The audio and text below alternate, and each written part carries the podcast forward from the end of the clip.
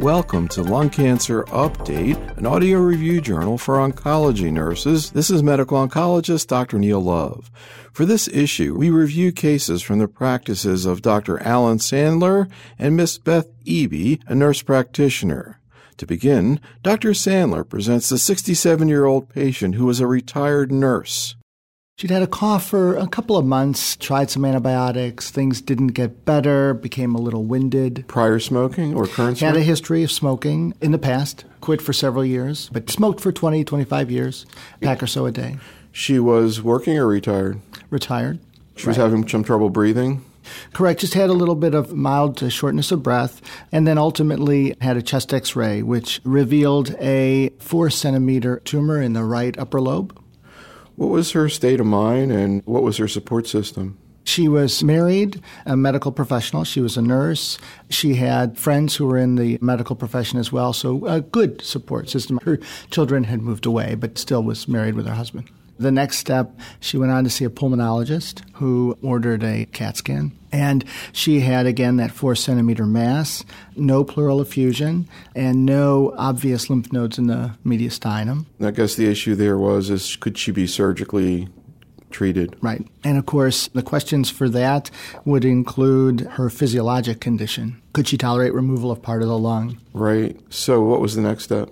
So her C T was actually a P E T C T, and the P E T scan lit up in the lung mass and fortunately had no activity in the middle of the chest, representing no lymph nodes, obvious lymph nodes. She then underwent a bronchoscopy, and they were able to diagnose adenocarcinoma. She then was referred to a thoracic surgeon, and she ultimately had pulmonary function studies, which supported surgery. Fortunately, they did not feel that she would need a pneumonectomy, just a lobectomy would be enough.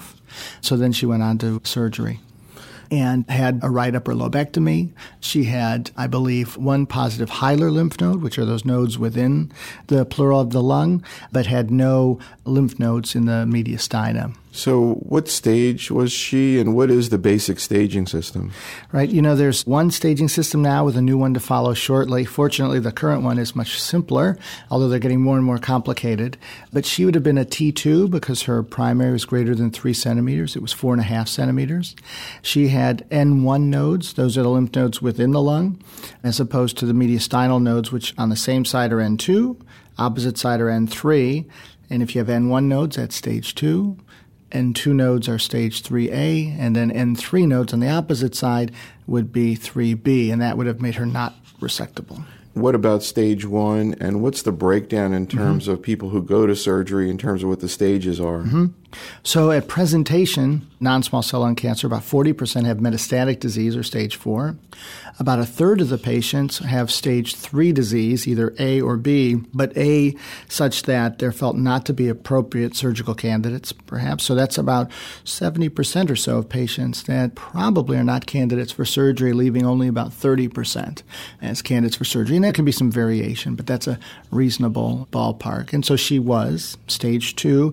Stage one, which is lymph node negative, and actually if you try and compare it to some of the other common cancers, breast and colon, that only about five to ten percent of patients will have stage one, and uh, contrast to breast or colon where the numbers are a bit higher.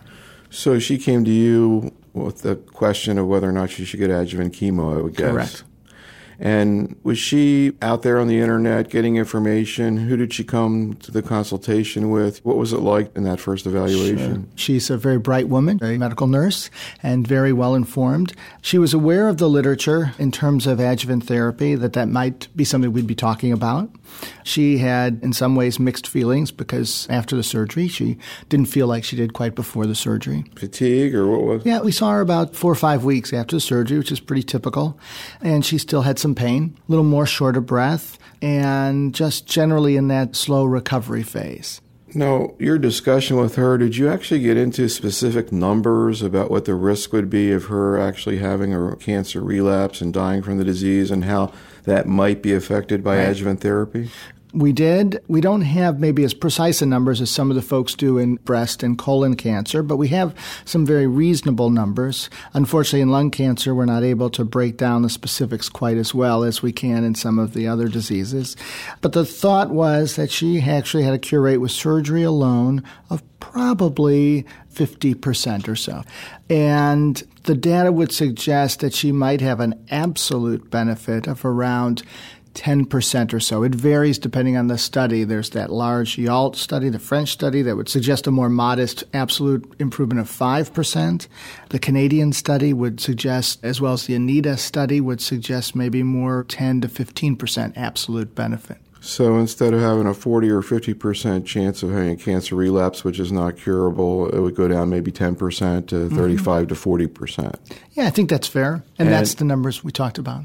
What about the choice of chemotherapy? What did you discuss with her in that regard? Well, we talked about, in general, that the chemotherapy, the feeling was that cisplatin-based chemotherapy was probably the most well-tested, and specifically cisplatin and vinorelbin probably had the most data associated with, although that we were very comfortable with either the cisplatin, gemcitabine, cisplatin, docetaxel. And although we didn't talk about it then, as I'm talking to you today, cisplatin pemetrexed would right. be reasonable as well. It's interesting. Those are the regimens that the clinical investigators like yourselves will talk about. They're the regimens in the adjuvant ECOG trial that you're very much right. a part of that I want to ask you about. But yet when you look at community-based medical oncology practice, the most common regimen is carboplatin Taxol. Right. And that, I have to say, I think I'm not necessarily uncomfortable with. I think that there actually is some data, as you well know, the node-negative study that was done by the C L G B that was positive in oh four, negative in oh six, but always positive for progression-free survival. But it's interesting because I guess the issue there is the investigators believe that by using carbo instead of cis, you may be trading off a little bit of efficacy, but yet the docs who want to use the carbo are more focused on less toxicity. Right. How much of a difference do you think there is in both of those? So I would say that there's a modest benefit. I do have to admit that I think cisplatin for non-small cell lung cancer is a superior drug. It may be modest, but I think in the earlier curable stages, you'd like to try and push that as much as is reasonably possible. I think toxicity, that's an interesting issue. I think it's not what it was fifteen years ago when we didn't have the wonderful antiemetics. I think where you get in trouble with cisplatin personally can be there's some folks who just may have tremendous fatigue with it and there's not a whole lot you can do. But for the average patient, and in terms of nausea and whatnot and problems, you do have to pay a little more attention and there's a little more work that may be involved. And particularly with the oncology nurse, the treatment nurses, we would often like to have my nurses, or I sometimes would call the patient a day or two later to see how they're doing. Because I think what often happens nowadays, we're less in tune to nausea, that patients know if they're actually throwing up that they need to call the office. But the patients that actually get in trouble are patients who are not actively suffering with emesis, but are just have that sort of queasy condition where they're just not taking in liquids. And that's where you get in trouble. You don't get in trouble with carboplatin, but with cisplatin and the renal toxicity, those are the folks who come to the office then several days later with a creatinine of two and a half, miserable, and et cetera. And I think you can catch that better if you pay a little more attention early. Although, as you're saying, an agent that maybe we're doing better in terms of controlling, but still one of the more difficult agents right. to give in medical oncology. I'm envisioning this woman coming in four or five weeks after a thoracotomy, not feeling too great, and also confronting this devastating diagnosis. Who came with her to the appointment, and what was her state of mind? So it was her husband who came with her, and I have to admit, she wasn't overly enthusiastic about chemotherapy at that point. What was her state of mind in terms of the cancer? I mean, you know, everyone who's diagnosed with any kind of cancer often feels a state of panic. Is that right. where she was at? Well, I think it's a combination. She was trying to be comforted by the fact that the surgeon had gotten it all, and there was a good chance that she'd be done. And what she was hoping for was someone to tell her that you fit in X category. Overall, we got one hundred patients and fifty-five are cured, forty-five are going to relapse, and you fall in one of the two camps. And as a result, you need treatment, as opposed to the conversation that we had that we can't do that. We don't know which side you're on. It's possible we're going to give you chemotherapy that you wouldn't need, but it's also quite possible we could give you chemotherapy that's not going to work, in addition to the fact that obviously there could be a very positive outcome. And it would be nice if we could define that. And that, of course, is our dilemma, the holy grail of oncology, I think, is really trying to find out what patients benefit and also, just as importantly, what patients wouldn't benefit or don't need treatment. So you're also involved in the major adjuvant trial out there right now, the ECOG study. What about that for this lady? Right. So the ECOG study you referred to is fifteen oh five, and that's actually the principal investigator is Heather Wakely out of Stanford. And that study builds upon the knowledge that we know that chemotherapy provides a benefit for patients with resected non-small cell, and then builds upon the data from our study forty-five ninety-nine that showed that adding bevacizumab or Avastin to chemotherapy prolonged survival in the metastatic setting. So the natural progression would be to take a look at bevacizumab in the adjuvant setting. And so this study takes patients with one B, which is node negative, but tumors greater than four centimeters, and node positive disease stages two and three A, and randomizes them to chemo, cisplatin-based, four cycles, the standard, alone or with a year's worth of bevacizumab. And was this something that you brought up to this patient? It is. How did she respond to the um, idea? So we had two issues that we needed to discuss. Number one, the need that I believed that she needed chemotherapy. And so trying to convince her that adjuvant chemotherapy was a good idea, that was first. And then the second was that if that was something that she was interested in, then the clinical trial, in my opinion, was the best way to treat her. I guess if you think about it, we'll talk about the potential problems you could run into if you did get randomized to receive the bevacizumab. But on the other hand, it would be getting a standard therapy, mm-hmm. and you're saying still there's going to be thirty-five, forty percent chance that she's going to have a cancer relapse, which is right. not curable, so that's not great. And maybe being in the group, maybe she could luck out in terms of if this is going to benefit, mm-hmm. she would actually receive it. Similar if you think about the trastuzumab or Herceptin studies, those women who entered that study in the, around two thousand, two thousand two, got therapy that we know had a major impact on them, whereas the rest of the population didn't get it until the trial was reported in two thousand five. I mean, that's the hope. Of course, right. who knows? There are tons right. of trials that don't work, but that would be the upside. What about the potential downside of her taking bevacizumab? How does it work against the tumor? And what are the potential side effects and toxicities? All of those very good points, and that's the emphasis, is that my view is that it really makes perfect sense to go on the study because minimum, you're getting standard of care. So there's really virtually no downside. Now, the impact is, well, what about bevacizumab? And could it add toxicity or something that could affect the patient? It's actually rather well tolerated. The major... It's an antibody. So it's an antibody... Like trastuzumab. Correct. So an antibody to V E G F, or vascular endothelial growth factor. So that's the ligand that binds to the V E G F receptor, resulting in angiogenesis, new blood vessel growth. And so it's given one day every three weeks in lung cancer. It's differently in other malignancies every other week. But basically, it's given the same day as the chemotherapy for the most part, most of the chemotherapy programs every three weeks. So it's not necessarily any more inconvenient. The toxicities in metastatic disease, probably the most worrisome one was pulmonary hemorrhage.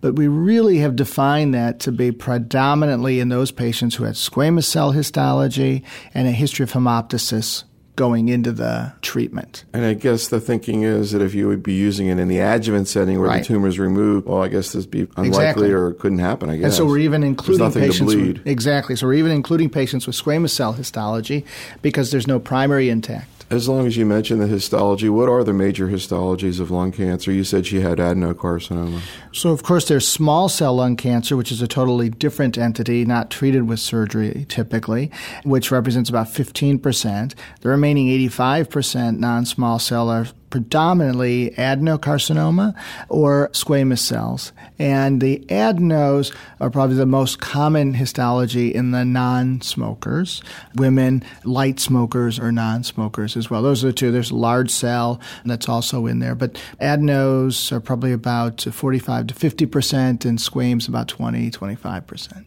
In the last couple of years, there's been some discussion about looking at the tissue type in terms of determining which chemo. You mentioned there are now four, for example, right. agents in the adjuvant setting, and of course, you also have the issue of the metastatic setting. But what about adeno versus squamous in that regard? That's something that up until a few years ago didn't appear to be important at all. But now it's important for two reasons. In the metastatic setting, squamous cell patients should not receive bevacizumab because of the bleeding problems. That's in the metastatic setting. In the metastatic setting, right. Not in the adjuvant. And then what we found is that drug that I mentioned earlier, pemetrexed or Alimta, has now had several studies, either prospective or retrospective, that show that it preferentially works in adenocarcinomas, not in squamous cell, based on one of its targets called thymidylate synthase, an enzyme involved in D N A and R N A metabolism.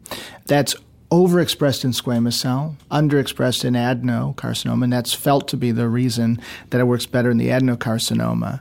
So it's interesting that we now are starting to, at least in lung cancer, get some form of targeting of our therapy, although with pemetrexed, we're still using seventeenth century technology, the microscope, to make that distinction. But nonetheless, we're happy to finally be able to do something like that. And I'm hearing investigators talk more about pemetrexed in terms of it being maybe more tolerable than the other agents, mm-hmm. and pretty efficacious, particularly in terms of when you select the patients. So that point has been made. It was superior to cisplatin and gemcitabine in a study that was done looking at adenocarcinomas.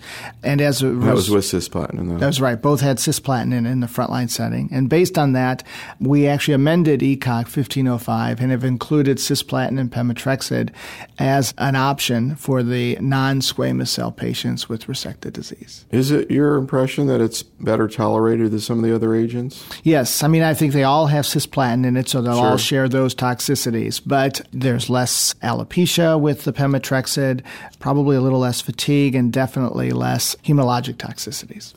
So in terms of the bevacizumab, what did you review with this woman in terms of if she were to go into the trial and receive it, the potential specific risks and side effects?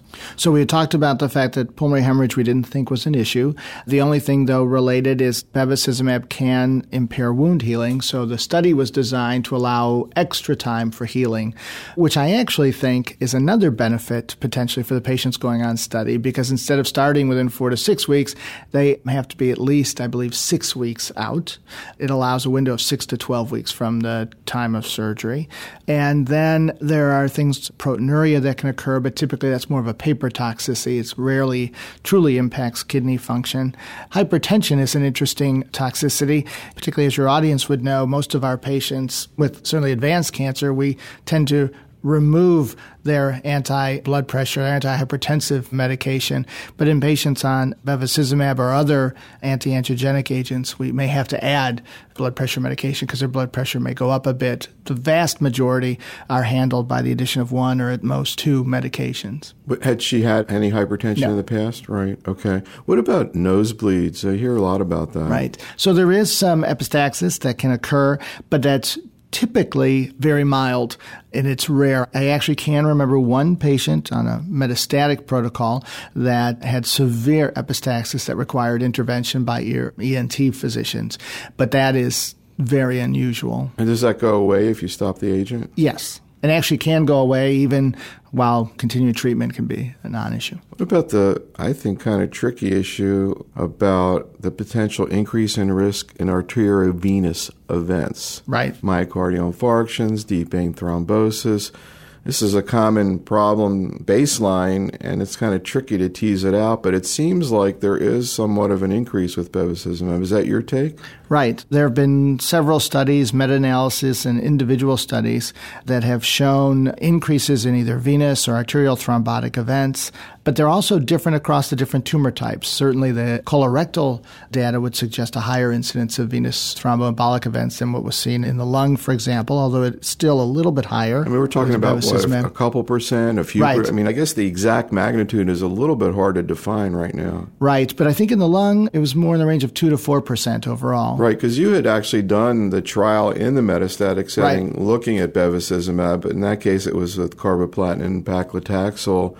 And that really was, I think, one of the major, probably the major study, ECOG also, right. that led into the adjuvant trial. Now, in that study, did you see more myocardial infarctions and thromboses? There was a slightly higher incidence of arterial thrombotic events. Actually, it's an important point, the take-home message, both very low, and I think arterial was slightly higher and venous was the same, is what I think. For practical purposes, you're talking to a woman in her late sixties, prior smoking history. Were you able to try to quantify what the increased risk might be? So we talked about that. The venous thromboembolic events, I think, are fairly similar between the two groups. We also now have data earlier when that study was done, patients who developed a venous clot would be taken off study. There's now emerging data that you can actually, based on risk and potential benefits, that you can consider treating them with antithrombotic therapy. On the arterial side, on the other hand, there are a couple of issues. There are increases in the risk of uh, arterial thrombotic events. Again, fortunately low, but there is an increase. Risk factors are age, over sixty-five, and a history of an arterial thrombotic event. What about infusion reactions to bevacizumab? Well, the good news for that is, unlike some of the other antibodies that are used, is very, very rare. I don't want to jinx myself, but we have not seen one yet. And the incidence was, I think, zero point three percent. So when the patients finish their four cycles of chemotherapy and then they continue with the bevacizumab for every three weeks out to a year, and at that point they're only receiving bevacizumab, how do they feel? They are able to be recovering from the chemotherapy. There's the rare patient who may suffer some fatigue from bevacizumab, but in general, they're beginning to recover and feeling better on the single agent. I guess the thought I have would be that perhaps there's minimal impact in the way they feel, quality right. life-wise. Right. For the most part, most of the patients, other than the visit to the doctor every three weeks, there's not much evidence that they're receiving any therapy. Now, we really don't know, even though bevacizumab, as your trial showed, really helped people in the metastatic setting. We know that we can't necessarily, we have to do the trial to see whether it really will work. It could not work. And in fact, there was just yesterday, was it yesterday? Yeah, yeah. For the first time, a trial was presented that used bevacizumab in the adjuvant setting, but this was with colon cancer. And it was a pretty controversial and interesting trial because it wasn't positive, but it sort of wasn't flat out negative. And I don't even know if it has a relationship, I want to ask you, to the trials like this one in lung cancer. Can you talk about that? Sure. So I think that was the N S A B P study. I think they call it C O eight. So an adjuvant study using a form of FOLFOX with and without bevacizumab in resected colon cancer. And w- what you're alluding to is the fact that although it did not meet its endpoint of improvement at three-year disease-free survival. So there, at three years, there wasn't a statistically significant difference in relapses. Correct. What the controversy was as much the trial as the presentation, but there was benefit that was seen at one year, one and a half, two, two and a half years, and then the curves sort of went closer together. So particularly during that first year when they were getting the treatment, right. there were forty percent fewer relapses. Correct. And after they stopped the treatment, the relapse rate started to sort of slide up, and then by the time, even at two and a half years, there still was a difference, and then it sort of drifted together by three years. Correct. And so one interpretation of that is that perhaps if we continue bevacizumab longer than a year, perhaps there'd be benefit that would be seen that perhaps would no longer be transient. And I have to say that that is something that both one of the godfathers of anti-angiogenesis therapy, Judah Folkman, was a big believer of, that you should try and continue the anti-angiogenesis therapy, particularly in the adjuvant therapy. I guess the problem, though, is, for example, if you contrast it to the use of trastuzumab in breast cancer, we have the H E R two assay that'll pick out the twenty or twenty-five percent of patients that are going to benefit. We don't really have that right now for bevacizumab or any of the anti-angiogenic agents. Correct. And also, I think there's a different mindset that I think your audience would have picked up on as well. In the breast cancer studies, if you tell them about the adjuvant tamoxifen or A Is or adjuvant Herceptin, and you said it was going to be for one year, the question would be, well, why not two years or why not three years? Right now, they got trials comparing five to ten years. Correct. And in ours, we have had a challenge. The patients with lung cancer tend to have a different view, and I think part of it is because the morbidity from the surgery is a little bit different. Their age may be a little bit older. I mean, if you look at this woman, though, and you said to her, we can cut your chance of relapse another fifty percent if you get an injection every three weeks for three years, which would have the risk you mentioned, but maybe not affect very much how she felt. Do you right. think she would have done it? I think if we had the data to tell her that it did do that, yes, the could was more challenging. But I mean, again, she's in her late sixties. She's a nurse. She may not be a typical patient. Right. You might have ten people who are seventy-five and wouldn't right. want to do it for, right. but I guess she's not a rare type of patient. No. And so I agree that I think patients would adapt if we had some data that looked promising, that allowed that, and people were talking about more an increased chance of cure rate. I think people would adjust. In fact, I think it was Alan Vanuk at one of your meetings who mentioned that there was a certain nihilism associated with colon cancer just a few years ago. Right. But then when the bevacizumab data broke, cetuximab data, et cetera, and median survival in metastatic disease more than doubled, then some of that went away. So I think we need those types of I think that's going to happen to lung cancer. I mean, what I've seen in the last three or four years is incredible. We're, we're going to talk about like two percent of it today in terms of particularly the biologic strategies.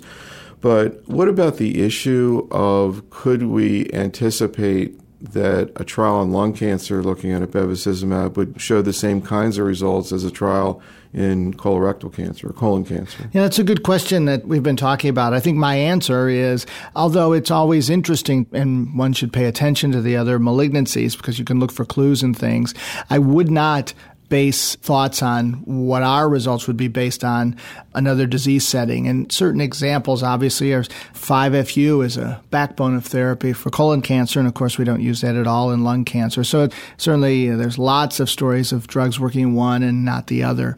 So I'm still very enthusiastic about fifteen oh five. So I'm trying to put myself in the position of this patient, having kind of maybe felt like walking out of a hurricane or something, and now looking at going back into another one. How did she respond to this discussion? What happened? So she was interested in the study, and she took her time, went home, talked about it, but ultimately called us back and said she was interested in the study. It's physician choice for the chemotherapy. The randomization is basically bevacizumab or not. She was randomized to the bevacizumab arm. She did have a problem with the very first cycle. She received cisplatin vinorelbin. And how did she do? So she had trouble with the first cycle with a neutropenic fever. She also had some mild renal insufficiency from the cisplatin. Second cycle, the decision was made to dose reduce. Um, although How did one, she do in terms of nausea, vomiting? She had some mild issues. Again, it was one of those not overt emesis multiple times a day, but queasiness, and that along with, I think, the fevers associated with the neutropenic fever kind of got her a little dehydrated, et cetera. But she rebounded nicely. No sight of the infection, just the fever? Correct. Culture's negative. One of those culture-negative neutropenic fevers. How long was she in the hospital? She was in the hospital, I think, three or four days. She was actually treated at an outside institution. Now, does the bevacizumab start while they're getting the chemo? Yeah, so of so course. So she also got the bevacizumab yeah, yeah. then. How so did she deal with one. that? I had no issues. Blood pressure was okay? The, Yeah. No proteinuria? No. So then what happened? So then she went on to complete her four cycles of chemotherapy, the reduced dose, and then went on to the bevacizumab. She's about a year out now. How had she done when she was on just the bevacizumab alone? Doing fine with that. How long did it take her? Did she, while she was on the bevacizumab, kind of, quote, get back to where she started? Yes, she was able to recover and did well. You know, a little, not perhaps quite as active as before the surgery, but more related to the surgery. What do you think the main reason was for her participating in the trial? Was it the hope that maybe she would be benefited or future generations or both? Yeah. You know, I think that's a very interesting point, and patients will often say, I'd like to do it for future patients. And I find that very admirable, but what I always tell my patients is this is a time for them to be very selfish, and they should be doing it for themselves first, humanity second. And I think they like to hear that a little bit, but she ultimately went on and finished for both, and I think it's admirable that she chose to do it for both. What's her state of mind nowadays? Better. I think she's glad that she did the study and is hopeful that the bevacizumab is going to add So let's talk about your other patient. Okay. So another patient to discuss is one who ultimately received one of the E G F R T K I inhibitors. And this was a few years ago, but a woman who was on multiple chemotherapies. How old was she? She actually was in her at least mid-seventies. It's interesting because it was hard to tell right now because her performance status was so poor. She looked like she was over ninety, but in fact was between seventy-three and seventy-five. Had prior been on, smoking? No prior history of smoking. So she had, what tissue type did she have? She was an adenocarcinoma. So she was a woman who had adenocarcinoma, no smoking history, had been through a whole bunch of chemotherapies for metastatic disease. For metastatic disease. So she presented with metastases. Correct. She had liver metastasis, ascites, and by the time she came into our clinic was someone who was in a wheelchair, couldn't button her clothes because of the ascites, and of course had a performance status of two plus. At the time, there were studies ongoing with E G F R T K inhibitors. So this was a woman who was in the earlier, several years ago, as evidenced by the fact that she received multiple chemotherapies. And we had a study that was ongoing for gefitinib at that point. We sort of fudged a little bit, I think, on the performance status to try and be sure that she could get on, the difference between a two and a three. And so she was kind of coming to you in the last desperation. Correct. And we basically got her on the study. She was supposed to come back to see us in a month as per the study, but we all had doubts whether or not she'd be able to come back to see us. When she came back for her second visit, she walked into clinic. All of her clothes fit. Her performance status was virtually a zero. And it that was must almost have been a shock. It was very, very phenomenal. It's something that you would see with small cell maybe or a lymphoma, but certainly not a non-small cell lung cancer. Yeah, not with a pill. Right. So uh, she just what, had a rash. She did have a rash. Yeah. Where was the rash? So she had a facial rash, and it was funny because the nurses and I joked about this because, again, she had such a dramatic improvement physiologically, but all she would talk about is the rash that was bothering her. We, we tried to mention the fact that we, you know, without this, she probably would have died, but the rash just really bugged her. Was it cosmetic or was it actually uncomfortable? I think it was more cosmetic, but anyway. And was, you guys are going, hey, you know, you know it's a, whoa, it's a relative thing here. Right? So what happened after that? So we treated her for the rash. We continued the gefitinib in this case, and she went by about a year, I think, without the disease recurrence.